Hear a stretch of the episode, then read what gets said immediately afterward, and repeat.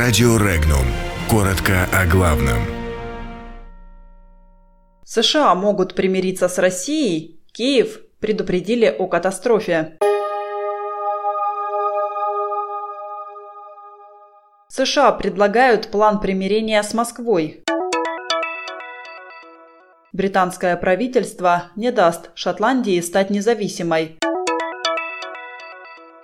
Во Франции очередной протест желтых жилетов. Украинские предприятия представляют собой опасность.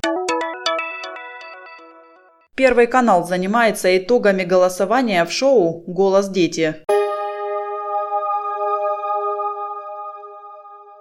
Американское издание National Interest назвало способ примирения США с Россией. Поскольку Вашингтону крайне необходимо усиливать коалицию против Китая, то было бы неплохо улучшить отношения с Москвой. Чтобы умиротворить Россию, Вашингтон мог бы признать Крым российским, отменить антироссийские санкции, а взамен потребовать от российской стороны прекращения поддержки Донбасса. Автор материала указывает, что продолжение конфронтации с Россией грозит тем, что настоящий военно-политический союз между Москвой и Пекином может в итоге оформиться.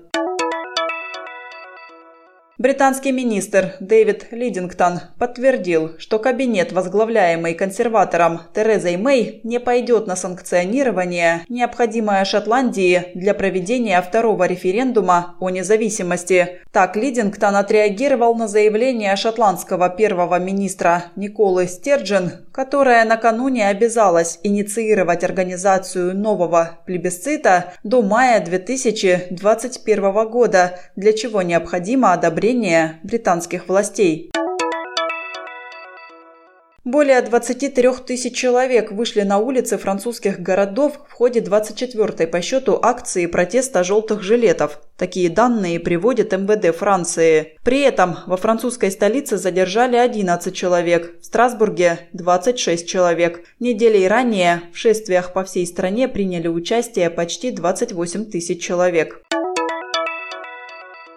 Опасные ситуации возникают на украинских предприятиях, что грозит обернуться экологической катастрофой. Об этом заявил депутат Верховной Рады Украины Сергей Шахов в эфире телеканала News One. Он сослался на работников предприятий, в частности Запорожской АЭС, которые предупреждают об опасности, связанной с отсутствием контроля со стороны проверяющих органов. Такие предприятия превращаются в бомбу замедленного действия – мини-Чернобыль.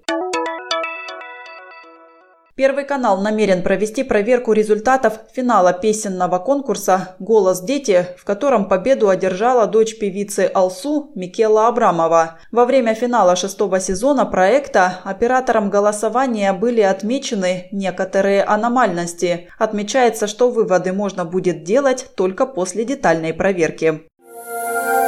Подробности читайте на сайте Regnum.ru.